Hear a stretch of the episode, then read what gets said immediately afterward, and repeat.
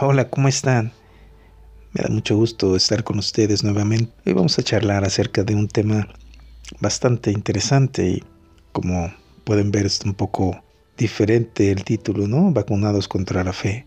Eh, que el enemigo a través de diferentes eh, situaciones, eh, por ejemplo, por cristianos que tienen experiencias negativas o traumáticas en la iglesia, o aquellos que son influenciados a través de una mentira sobre la fe o atemorizados con falsas expectativas sobre el costo de seguir la fe y tantas cosas que terminan por alejar a las personas de la fe cristiana, por alejar a las personas de Cristo, de Dios. Y es una tristeza, es una verdadera tristeza ver cómo eh, muchas personas son engañadas, son alejadas, eh, son robadas literalmente de cosas preciosas que no pueden experimentar porque han sido engañados, han sido pues eh, lastimados, ¿no? En cierta manera y se terminaron alejando, eh, se terminaron enfriando, alejando, etc. Y, y es una verdadera tristeza. Hoy quiero hablar acerca de eso. Si bien en la Biblia podemos ver, por ejemplo, como Juan 15 del 5 al 6, donde dice, yo soy la vid, ustedes son los sarmientos y el que permanece en mí y yo en él da mucho fruto, porque separados de mí nada pueden hacer. Si alguno no permanece en mí, es echado fuera como un sarmiento y se seca y lo recogen y lo echan al fuego y se queman. Wow, qué fuerte es esto, pero es la verdad. Aquellas personas que no pudieron permanecer en la fe, no solo no dejaron de, de, experimentar cosas en Dios preciosas y pues conocer a Dios de una manera más real y más fuerte, sino que fueron pues engañados con el enemigo, por el enemigo y terminaron sufriendo situaciones o, cosas que, que, Dios hubiese querido no experimentaran. Pero esto es real y es una guerra, es una lucha que el enemigo tiene en contra de aquellos que se acercan a Dios o son expuestos a, la verdad, a la luz del Evangelio, de las cosas de Dios, pues son seducidos, engañados eh, y, usado alguna lastimadura que puedan sufrir para alejarlos de Dios. Entonces debemos permanecer, algo que es constante en la palabra, donde, donde Dios nos dice, ¿verdad? Que, que tenemos que permanecer firmes en la fe. Ahí en 1 Corintios es lo que nos está diciendo, permanezcan firmes en la fe. Entonces tenemos que permanecer. ¿Qué, ¿Cómo es que el enemigo uh, nos aleja de, de, de Dios? Entonces, ¿cómo es que el enemigo usa tácticas que terminan a la gente alejándolas de Dios. Por ejemplo, yo aquí hice unas combinaciones que el enemigo utiliza como unas tácticas para desanimar, robar, ¿verdad? Y, y en cierta manera dejar una huella tal que sea más difícil acercarse a la fe. Después de que hayan intentado o han conocido un poco, terminan alejándolos.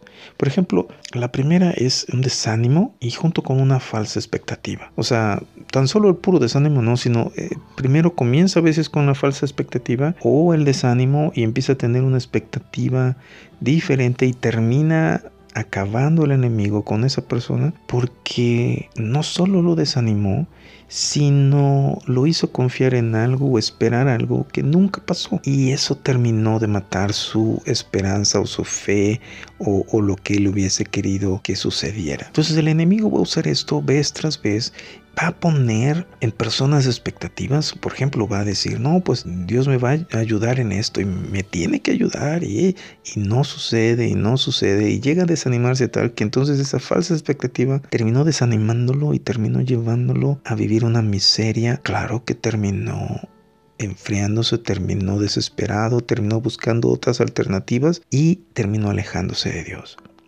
Otra cosa que el enemigo utiliza es el temor el temor, pero no solo el temor, sino una ignorancia. Claro que ese temor con una ignorancia pues nunca va a dejar de temer. Nunca va a poder sobre eh, sobrellevar o vencer ese temor porque siempre va a estar en una ignorancia. El enemigo no quiere que tú sepas. Esas personas que empiezan a tener temor, temor como que, por ejemplo, de eh, son engañados, ¿verdad? Con, que si te entregas a, más a Dios, pues eh, vas a terminar dejando tu empleo, dejando tus familias, dejando esto. Y entonces ese temor a, decir, no quiero perder esto, no quiero dejar esto, no quiero, ¿verdad? O, es un engaño y dice, no, pues mejor, mejor no. Y por no saber, por no conocer, ¿verdad? Entonces eh, son engañados. Temor a que no, pues ahí te van a robar o te van a hacer esto, te van a hacer aquello. Y dicen, no, pues yo mejor de lejitos, de lejitos, de lejitos y tan lejitos que terminaste enfriándote y alejándote. Entonces el temor, temor a tantas cosas que puede meter el enemigo a través de mentiras, a través de cosas que no son una realidad. Mm, y específicamente a veces va a meter mentiras, ¿verdad? Pero con heridas. Es una combinación bien fuerte también porque muchas veces van a haber situaciones donde eres lastimado o te pueden lastimar y esas situaciones desagradables terminan engañándote, diciendo, no, pues, pues ya ves, mira, esto, el otro, así son las cosas, o esto es un hipócrita, o esto es así, o qué. Y empieza una cúmulo de mentiras que terminas tú desanimándote y diciendo, no, esto, esto no es para mí. Y terminas alejándote. Otra combinación que el enemigo usa para vacunarnos contra la fe o desanimarnos y alejarnos es el pecado con la condenación.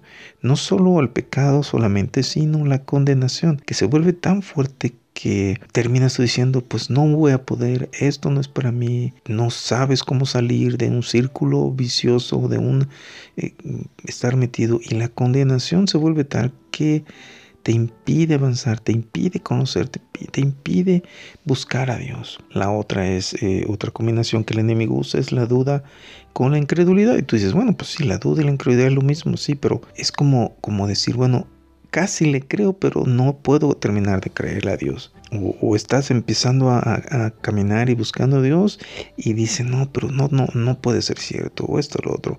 Y entonces nunca puedes comprobar, nunca puedes ver, nunca puedes experimentar todo lo que Dios tiene porque siempre hay duda, porque siempre hay algo que te roba, que no te deja pasar al otro lado, llegar a ver, tocar algo que, que puedes decir si es cierto. Entonces solamente se va a vivir teniendo una experiencia, teniendo una vida de fe, cuando tú la vives y, experimentas el poder de Dios, experimentas la mano de Dios en tu vida.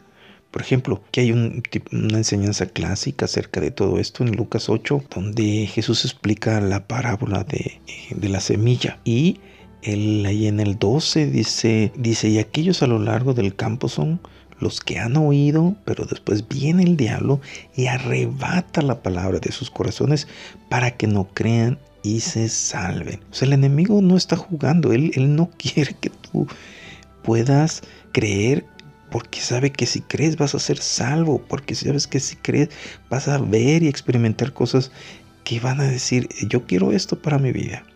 Otro sigue diciendo, dice, aquellos que sobre la roca son los que cuando oyen reciben la palabra con gozo, pero dice, estos no tienen una raíz profunda, creen por algún tiempo y en el momento de la tentación sucumben.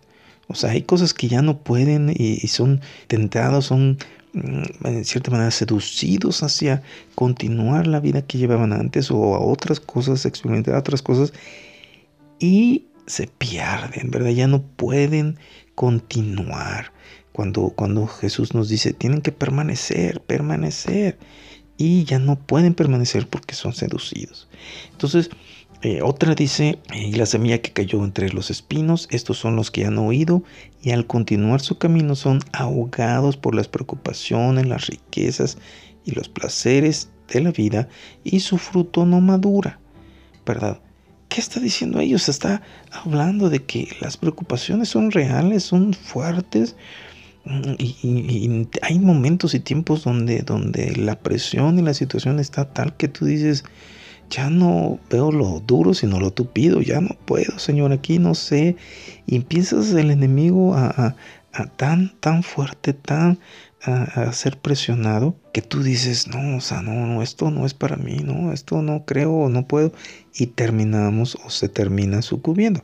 Entonces, eh, Jesús nos enseñó de todo esto porque sabe que es real. El enemigo no está jugando. Él no quiere que tú creas, no quiere que tú permanezcas, porque cuando permaneces, dice la palabra que vas a dar fruto. Cuando permanecemos, ¿verdad? Pues dice aquí que, que, vamos a permanecer firmes en la fe. Incluso dice, si permaneces, dice, pide todo lo que quieras, ¿no? Entonces dice, por ejemplo, ahí en segunda de Juan 1 dice, ¿no? Dice, todo el que se desvía y no permanece en la enseñanza de Cristo no tiene a Dios. El que permanece en la enseñanza tiene tanto al Padre como al Hijo. Wow, qué fuerte aquí. Dice que el que no permanece no tiene a Dios. Entonces, qué feo es, qué triste es que las personas permitan que el enemigo robe, les robe su vida, les robe la oportunidad de conocer a Dios y de experimentar algo precioso y tremendo de ver la salvación de Dios.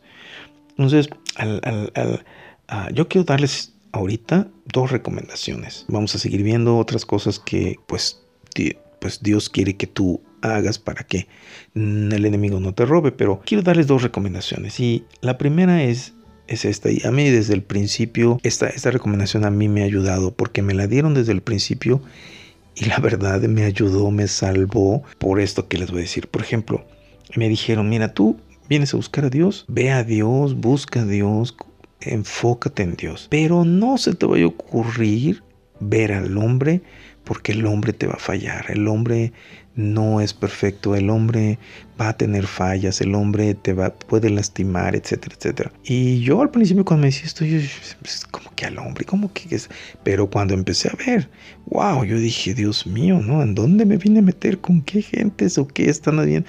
Y pude ver que qué cierto es que es mejor estar enfocándonos en Dios, o sea, en su palabra, en lo que Dios enseña, quién es Dios, y no en los hombres, porque nosotros todos somos imperfectos, todos tenemos debilidades, fallas, etc.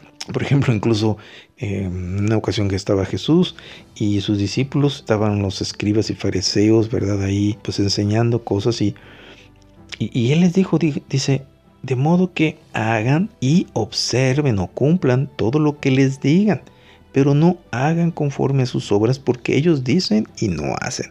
Obviamente está hablando de los escribas que trataban de que todo mundo hiciera cosas, pero ellos mismos no lo hacían. Y ese tipo de cosas nos vamos a encontrar.